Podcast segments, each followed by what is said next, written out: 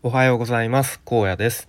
えー、今日はちょっと雑談ですね。はい。ちょっとゆるい話をしてみたいなと思うんですけれどもあのー、子供の頃のお正月の思い出みたいのを ちょっとまあこんなタイミングなので話してみたいと思います。はい。で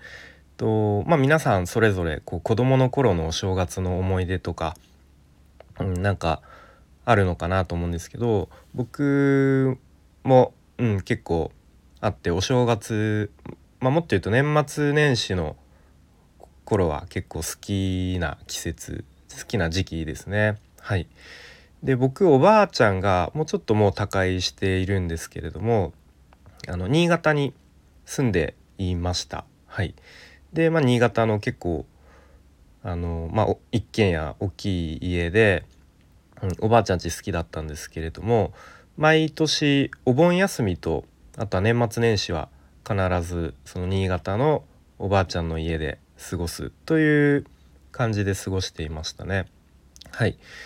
で、まあ、新幹線に乗ってあの毎年行っていたのでやっぱ子ど子供の頃の僕にとってはその新幹線に乗るっていうことだけでも結構なんだろうちょっとした非日常感というか、うん、新幹線に乗るだけでなんかワクワクしてこう楽しんでましたね。はいでまあ大体親戚もこう集まって、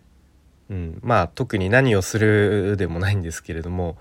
こうまあ割とのんびりと過ごすような感じですねお正月は。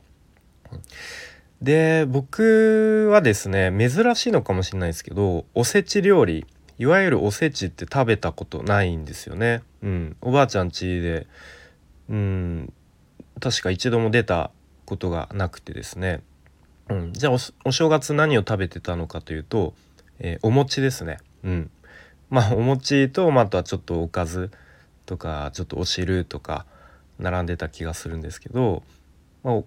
お餅がメインですね。でそのトッピングもちょっとうん独特というか変わってたのかもしれないですけどトッピングというか味付け2種類。で1種類があんこ。でもう1種類がきな粉まあちょっと砂糖を混ぜた甘いきな粉ですね。うん、でお餅のえーと、調調理の仕方というか、まあ、大体焼くのが一般的かな？多いのかなと思うんですけどおばあちゃん家ではお餅を茹でて、うん、茹でて柔らかくしてでそこに、まあ、各自好きなあんこなりきなこなりを上からかけて食べてましたね。うん、そうそうこれがすごい僕大好きで毎年お正月はおばあちゃん家でよし今年も今年もっていうか、まあ、年末から行くんで来年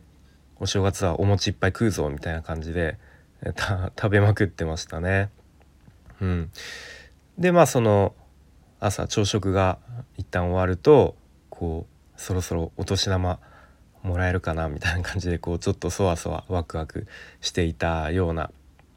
記憶がありますね。はい、であとはですねまあ大体そのあと親戚の家族が近くの近くのじゃないかなうんなんか割と新潟で有名な神社大きい神社に初詣に行ってでそこでまあなんかお土産的な感じであのポッポ焼きっていう食べ物が多分これも新潟だけなのかなポッポ焼きっていうのを買ってきてくれます。うん、でどういうものかというとなんかまあ柔らかくてふわふわした食感のなんか結構細長いね、まあ、あの多分屋台みたいな感じのや屋台というかこうお祭りの出店みたいな感じのところで買ってきてくれると思うんですけどまあ多分粉物をこう焼いただけなんですけどまあちょっとなんか黒糖っぽい味がしたような気がするんでうんまあそんなこう素朴な味の食べ物を買ってきてくれるのでまあそれをこうまあ僕は初詣だいたい行かずにおばあちゃん家でテレビとか見てたんで、うん、それを食べながらあのー、まあ駅伝やら、まあ、ちょっとこうお正月のお笑い番組やらを